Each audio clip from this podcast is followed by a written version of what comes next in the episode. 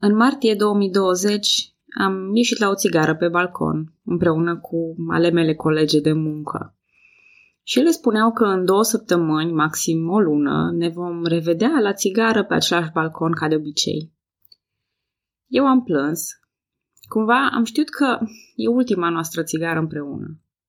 Era la modă atunci încurajarea aceea cu împreună la distanță. Zece luni mai târziu, nimeni nu mai spune asta. Poate la voi e altfel, dar oamenii pe care îi cunosc eu sunt cam fiecare pe cont propriu, cu mici excepții care întăresc regula. Și asta mă face să mă gândesc. Oare Ștefan a știut că va rămâne singur împotriva turcilor? Sau a crezut în împreună la distanță? După al câtelea domnitor al țării românești supus turcilor sau după al câtelea refuz din partea aliaților, a început să-și piardă speranța. Și oare și-a pierdut-o vreodată? În 1479, voievodul țării românești, Basarab Țepeluș, se aliază cu turcii pentru o expediție de jaf în Transilvania. El va încerca să medieze o pace între otomani și maghiari, scriind cam așa. Citez.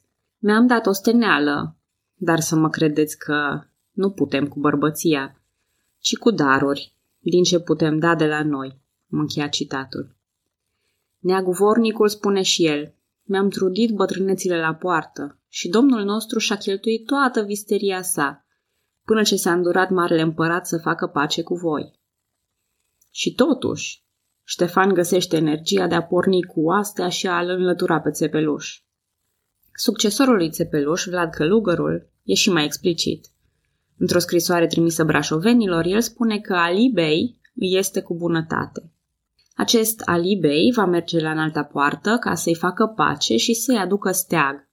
Cine este acest intermediar, Ali Bey, și ce înseamnă steagul? E pur și simplu prima mențiune a unui obicei de confirmare a domnitorului. Un pașă precum acest Ali Bey, reprezentant al sultanului în teritoriile de la marginea imperiului, este cel care conduce negocierile, iar în semn de confirmare, pretendentul la domnia țării românești primește un steag de la sultan. Steagul în sine arată că domnul conduce cu permisiunea sultanului, în numele sultanului și nici nu poate încăpea discuție cu privire la independență. Poate că acum pare un simplu detaliu, dar pe viitor o să vedem cum lucrurile încep să degenereze. Mai exact, e un model care facilitează corupția domnitorilor, corupția intermediarilor, corupția boierilor și așa mai departe. E de asemenea o pantă alunecoasă înspre aservirea completă a domnilor în fața sultanului. Dar parcă vorbeam despre Ștefan, care încă, încă stă în picioare, nu? Aveți dreptate. Bună, numele meu este Călina și în acest episod din Istoria României vorbesc despre urmările campaniilor anti-otomanele lui Ștefan cel Mare. În 1481, cu Vlad Călugărul, confirmat cu steag de la sultan în țara românească, și într-un context politic în care lupta anti-otomană devine oarecum pase pentru aliații lui Ștefan, lucrurile arată destul de rău și s-ar părea că Ștefan chiar a încercat o înțelegere cu turcii. Niciuna dintre părți nu a considerat însă această pace ca fiind ceva serios. Sursele sunt ușor contradictorii. Fie Bei, Ali și Skander au condus o expediție în Moldova, fie Ștefan a atacat primul. Cert este că pacea s-a rupt înainte de a fi stabilită și otomanii încă aveau niște socoteli de încheiat cu Marele Domn al Moldovei indiferent cine a tras primul, Grido sau Han Solo. În fine, după alți trei ani, în 1484, însuși sultanul Baiazid al II-lea conduce o armată spre Moldova. Dar Baiazid al II-lea abordează lucrurile puțin diferit față de predecesorii săi. Se dovedise deja că Ștefan era un adversar redutabil, iar tacticile sale de pârjolire a pământului, atacurile surpriză, ambuscadele, retragerile bine coordonate, făcuseră deja multe victime printre otomani. Așa că Baiazid recurge la bisturiu și nu la topor. În loc să înainteze prin pământurile periculoase ale Moldovei, el conduce o expediție țintită pe cetățile, ați ghicit, Cetatea Albă și Chilia. Alături de flotă și de aliații tătari, otomanii reușesc să captureze Chilia după 8 zile de asediu, iar Cetatea Albă după doar două zile. Vlad Călugărul, domnitorul muntean, nu s-a implicat în aceste asedii. Gurile rele spun că aceste cetăți nu au luptat prea îndârjit sau că pârcălabile au predat de bunăvoie otomanilor. Dar oare, așa cum l-ați cunoscut până acum pe Ștefan, vă imaginați că a stat cu mâinile încrucișate? Nici poveste de așa ceva. A făcut eforturi de a recaptura cetățile, dar acestea s-au soldat cu un eșec. S-a întors așadar la a căuta aliați împotriva otomanilor. Matei Corvin încheiase în 1483 un armistițiu cu sultanul pe durata a 5 ani. Situația era absolut neplăcută pentru Ștefan, care după mai bine de 30 de ani de refuz, e nevoit acum să depună personal omagiul de vasal în fața polonilor. Mișcarea a dat rezultate bune pentru că regele Poloniei i-a oferit într-adevăr și promisiuni de sprijin și un contingent de 3000 de ostași. Problema însă a fost că nici turcii nu au stat cu mâinile încrucișate în acest timp. Profitând de lipsa lui Ștefan, plecat la curtea Poloniei, turcii au intrat în Moldova și au jefuit țara, ajungând chiar până la Suceava. Unii boieri s-au supus sultanului și a ieșit la iveală chiar și un pretendent la tron. Acum, știți care e problema? Noi suntem obișnuiți cu figura eroică a lui Ștefan cel Mare și suntem la fel de obișnuiți să-i condamnăm pe boierii care erau favorabili turcilor. Dar, din poziția lor, era ceva de-a dreptul firesc.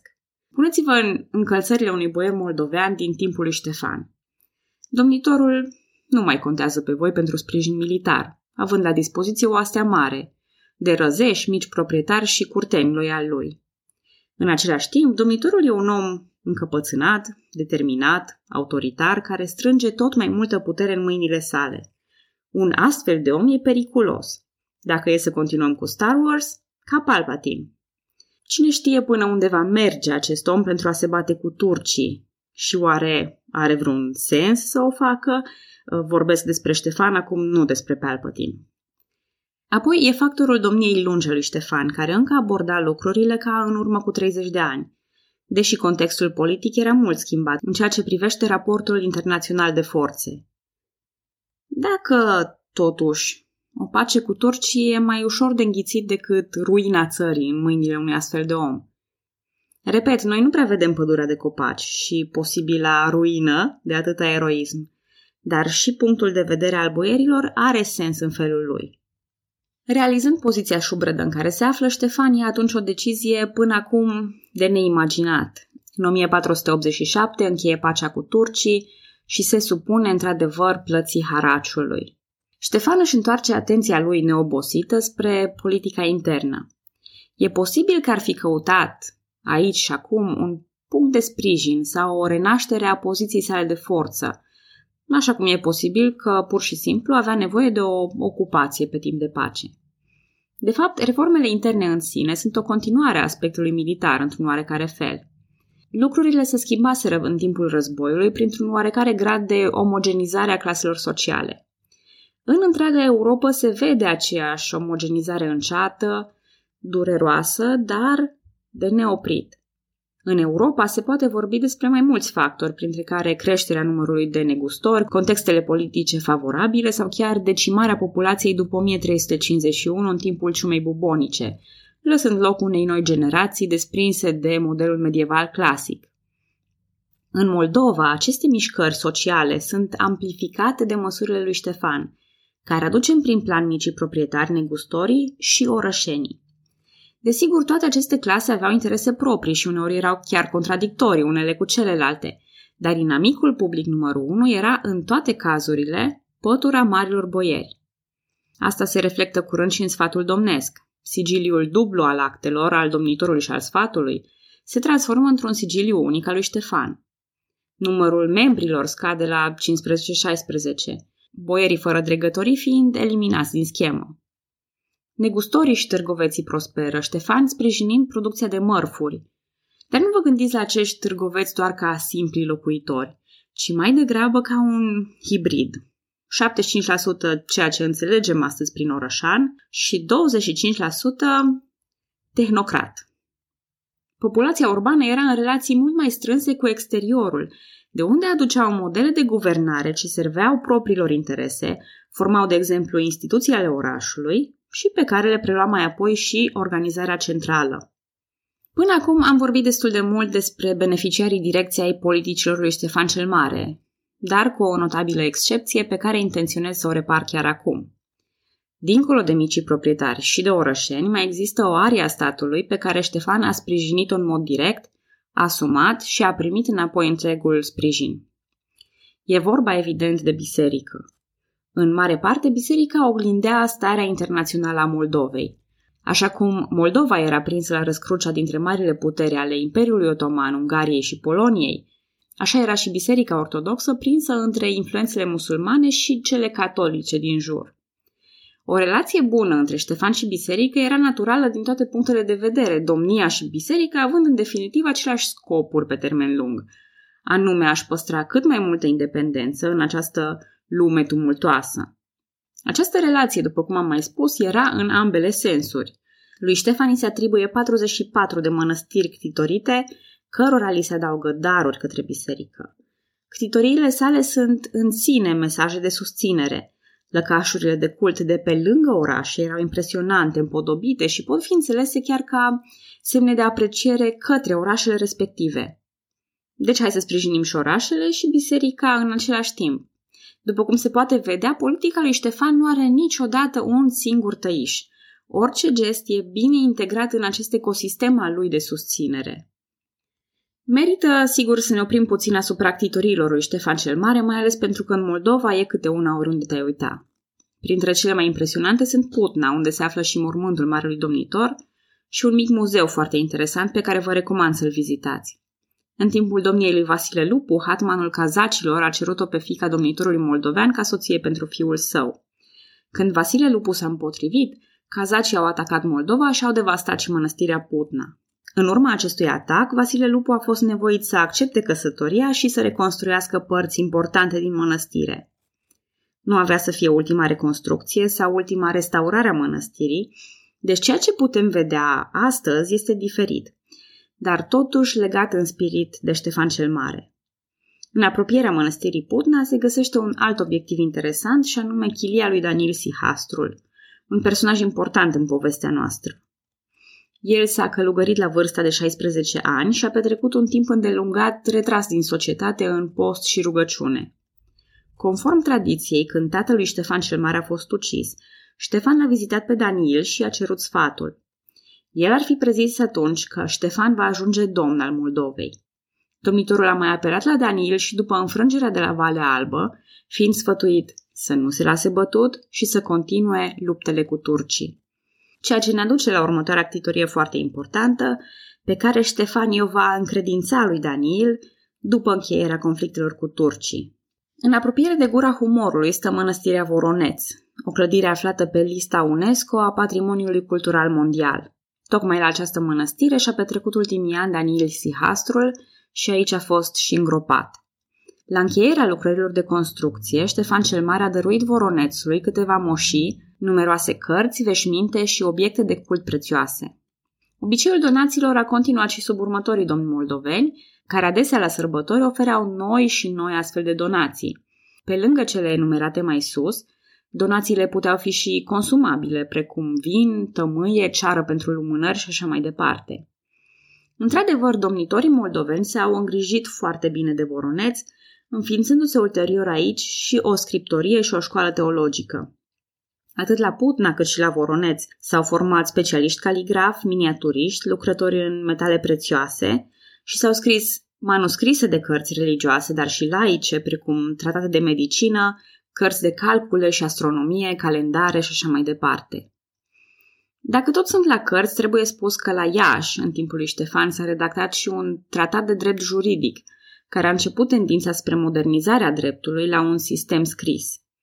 Cartea cu pricina conține pedepse și sancțiuni pentru erezie, furt, omucidere, bătăi, complicitate, bigamie, incest, adulter, viol, avort – încălcarea normelor de igienă, atenție că de pe vremea lui Ștefan cel Mare, nu de azi de ieri, alimentație, post, norme referitoare la proprietate și așa mai departe.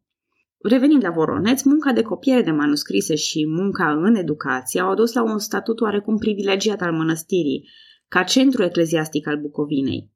Acest statut a fost pierdut abia sub stăpânirea Habsburgică atunci când s-au diminuat drepturile lăcașurilor ortodoxe. Reprezentanții bisericii au ales însă delegați care au expus problema împăratului, iar lucrurile s-au rezolvat printr-un compromis. Schiturile au fost desfințate, dar biserica a rămas sub formă de biserică parohială. În 1991, la 206 ani de la eveniment, Voronețul a reluat tradiția monahală, însă de această dată ca obște de călugărițe. Sigur, Voronețul este recunoscut nu atât pentru istoria lui, cât pentru minunatele picturi din interior și din exterior. În culori vii, predominant albastru și verde aprins, de unde și denumirea albastru de voroneț. Tehnica picturii e notabilă. Fiecare culoare a fost obținută în mod absolut natural, iar rețeta vopselelor, atât de rezistente, a rămas un mister. Meșterii au început lucrul înainte ca pereții bisericii să fie perfect uscați, acesta fiind momentul optim pentru rezistența și vivacitatea culorilor. În fine, probabil aș putea petrece zile în șir vorbind la microfon despre picturile voronețului, dar unele lucruri merită văzute, nu povestite. Așa că, bineînțeles, o să vă recomand o excursie și pe aici. Pe lângă aceste două mari ctitorii, cunoscute mai de toată lumea, Ștefan cel Mare a avut ctitorii prin toată Moldova și chiar dincolo de ea. Mănăstirea Zografu de la muntele Atos a fost aproape integral reconstruită prin donațiile domnitorului Moldovei, iar o ctitorie de pe Feleacu, un deal de lângă Cluj-Napoca, este și ea atribuită, însă disputată. Grigore Ureche povestește despre ctitoria de la Hârlău, o așezare oarecum centrală Moldovei medievale. Dincolo de importanța strategică a localității și dincolo de importanța ctitoriei sale de acolo în sine, Ștefan mai avea un motiv să viziteze des Hârlăul. Citesc din Grigore Ureche. Mai rămase după moartea lui Ștefan și un fiu natural, Petru Rareș, care moșteni însă mai curat decât cel legiuit caracterul războinic, întreprinzător și neastâmpărat al tatălui său.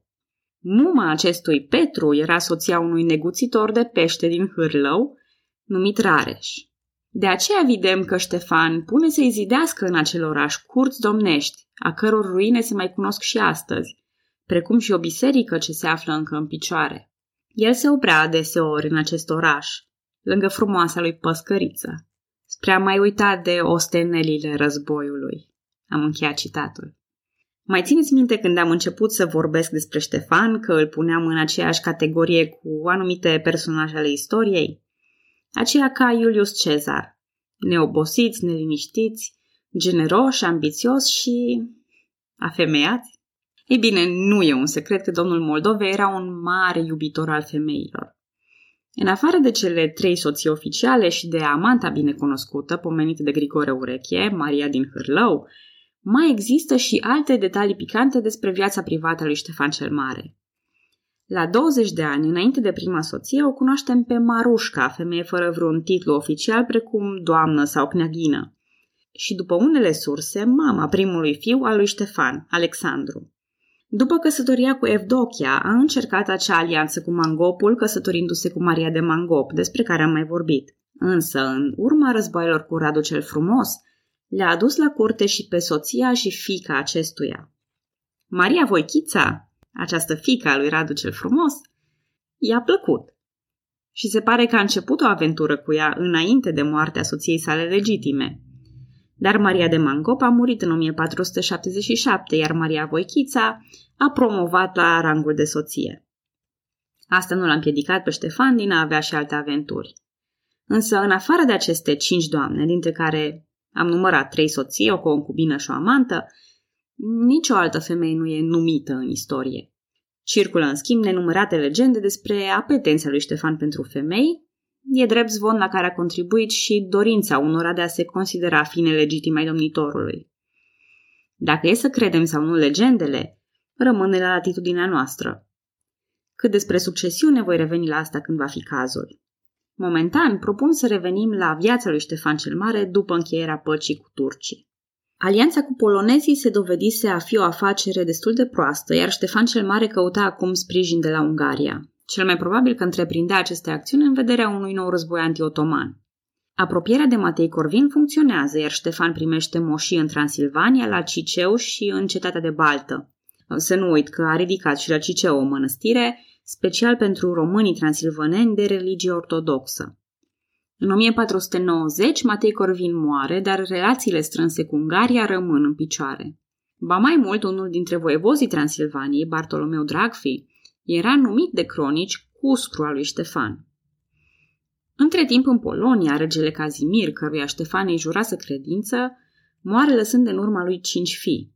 Cel mai în vârstă decide să devină preot, renunțând astfel la coroană. Cu următorul fiu, Vladislav al II-lea, avea să fie mai complicat. Mama lui, Elisabeta de Habsburg, era sora predecesorului lui Matei Corvin la coroana maghiară. Ați înțeles? Sora predecesorului lui Matei Corvin la coroana maghiară. Simplu. Pentru un timp, regatele se unesc din nou, cum au făcut și sub Vladislav I, dar nu avea să fie o situație pe termen lung. Vladislav rămâne rege în Ungaria și Croația. Pe parcursul domniei sale a fost mereu de acord cu ceea ce propunea Consiliul său, așa că a fost poreclit Dobje Laszlo, adică Vladislav cel bun, sau poate la o traducere mai apropiată de sens, Vladislav cel binevoitor.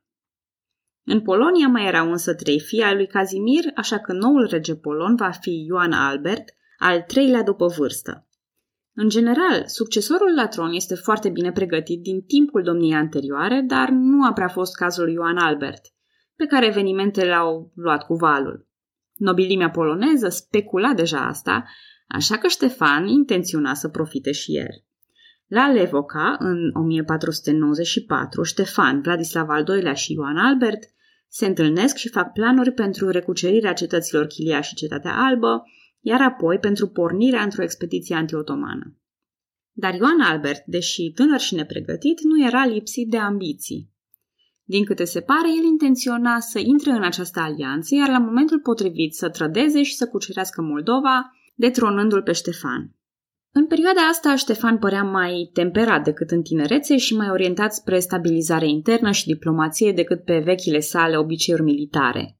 Cu toate acestea, când a aflat despre intențiile lui Ioan Albert, vechiul nostru Ștefan s-a dezlănțuit.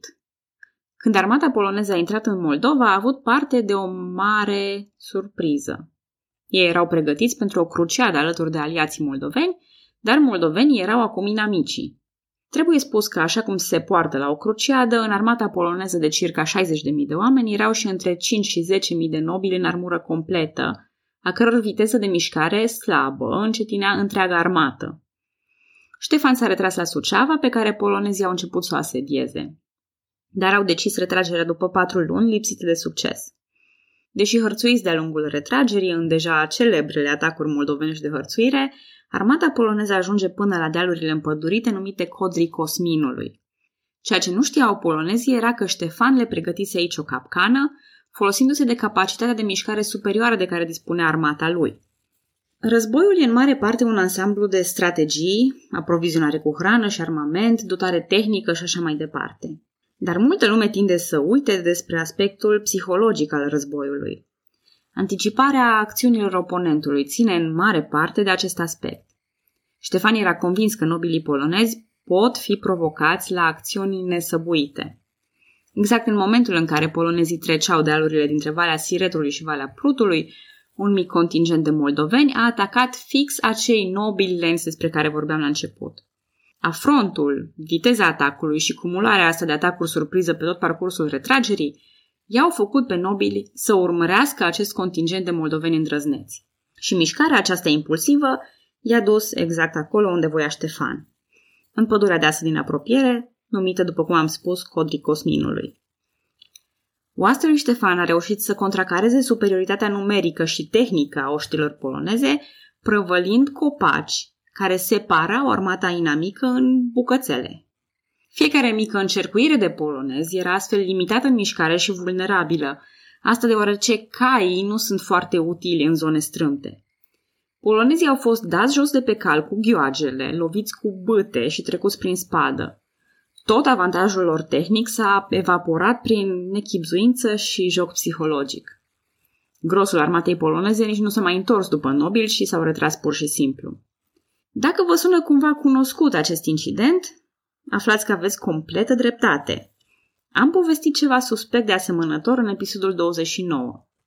Tot moldoveni care au îmboscat polonezi într-o pădure, prăvălind copaci peste ei, însă era vorba de codrii plonini.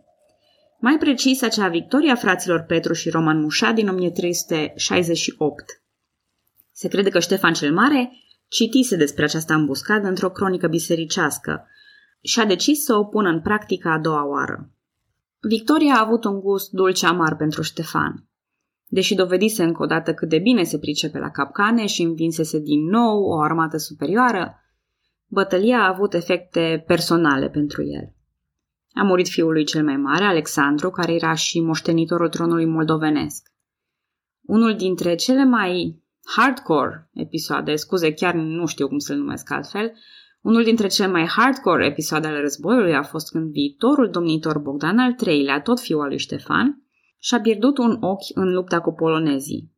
Boierii povestesc că Bogdan, în ciuda durerilor, continuase lupta răcnind. Deși, citez, după boieri, le nimerea mai mult alăturea. Nobilii polonezi au fost demoralizați. Cred și eu. Cine nu ar tresări puțin la vederea unui om cu ochiul scos, încă atârnând din orbită, răcnind și urlând în toate felurile, dar luptând în continuare ca un nebun periculos și imprevizibil. În lista domnitorilor moldoveni, Bogdan a rămas cu porecla de Bogdan cel Orb. În anul următor, bătăliei de la Codri Cosminului, Ștefan a dus o campanie în Pocuția, pe care a și anexat-o Moldovei pentru 34 de ani. Conflictele se încheie prin medierea lui Vladislav al II-lea al Ungariei, iar Moldova și Polonia rămân pe picior de egalitate, fără vreo relație de vasalitate. Această pace, încheiată la 1499, are și o componentă puternică anti-otomană, unind cele trei țări, Polonia, Ungaria și Moldova, împotriva acestui dușman comun. Reluând vechile obiceiuri de a lupta împotriva turcilor, Ștefan refuză din nou plata haraciului și atacă oastea lui Malcocioglu, care tocmai se întorcea dintr-o expediție contra Poloniei. În decursul anului 1500 ajung vești în Veneția despre luptele lui Ștefan cu turcii și cucerirea a trei cetăți, probabil veșnicele mere ale discordiei, Chilia și Citatea Albă. Însă această nouă aventură antiotomană lui Ștefan este, după cum se vede, mult mai slab documentată. Mai mult e de scurtă durată, deoarece sultanul încheie o pace separată cu Ungaria. În calitate de vasale ale Ungariei, Moldova și Polonia sunt comasate în aceeași pace. Totuși, haraciul Moldovei e redus. În 1504, Ștefan cel Mare închide ochii după 47 de ani de domnie. Cauza exactă a rămas un mister, deși cea mai vehiculată presupunere este că i s-a redeschis rana de la picior, cea căpătată în timpul asediului Chiliei din 1462. O altă variantă ar fi guta, o boală a articulațiilor care l-a răpus și pe Henric al VIII-lea al Angliei. Guta e cunoscută în unele surse drept boala regilor, fiind mai prezentă la bărbații în vârstă, consumatori de carne de vânat și alcool. Tot ce e posibil. I-a urmat la tron Bogdan cel Orb, fiul său și luptătorul crunt de la codrii Cosminului. Da, între toate cele pe care le-a făcut, Ștefan s-a îngrijit și de succesiune. Așa cum am mai spus de nenumărate ori, o domnie atât de lungă care acoperă mai mult de o generație lasă lucrurile irreversibil schimbate. Ștefan cel Mare a fost un domnitor al controverselor, dar două lucruri sunt certe. 1. Pe Ștefan cel Mare nu-l pot cataloga în bun sau rău, sfânt sau bețiv afemeiat, torționar sau erou, oportunist sau implicat. Asta am mai spus, că nu sunt o mare admiratoare a abordării alb-negru, ci a nuanțelor de gri. Dar cu siguranță a fost mare cu siguranță a avut defecte, cu siguranță a avut momente de slăbiciune, dar a fost mare. 2. Lucrurile pe care le-a pus în mișcare nu mai puteau fi oprite. Dezvoltarea noilor păduri sociale, ale orașelor, reputația câștigată în fața otomanilor, sunt lucruri care nu se pot șterge din istorie și care au consecințe peste sute de ani. Și dacă tot nu ajunge, mai adaug un detaliu. Nu doar că Ștefan merită pomenit în istorie, dar a fost și un mare suporter al istoriei. El a dorit să-și justifice acțiunile și politica pe plan internațional, așa că a aranjat scrierea unor cronici moldovenești. Practic, s-a implicat în stabilirea unei istoriografii proprii. O parte dintre texte le-a corectat sau dictat chiar el însuși. Uite, comparația cu Cezar rezistă până la final – căci Ștefan era un proponent al stilului concis, sobru și simplist, așa cum se prezintă și de Belo Gallico. Acest stil, reflectat și în inscripțiile pe care le-a comandat pentru pietre de mormânt sau pentru pisanile bisericilor, vine împotriva curentului slavon, bizantin, care înflorea și ornamenta textul. Așadar, Ștefan cel Mare a fost istorie și ne-a dat istorie. Ce îi putem cere mai mult? Du-te la o știre, pentru țară mori și îți va fi mormântul coronat cu flori. La revedere, Ștefan cel Mare! Pe data viitoare!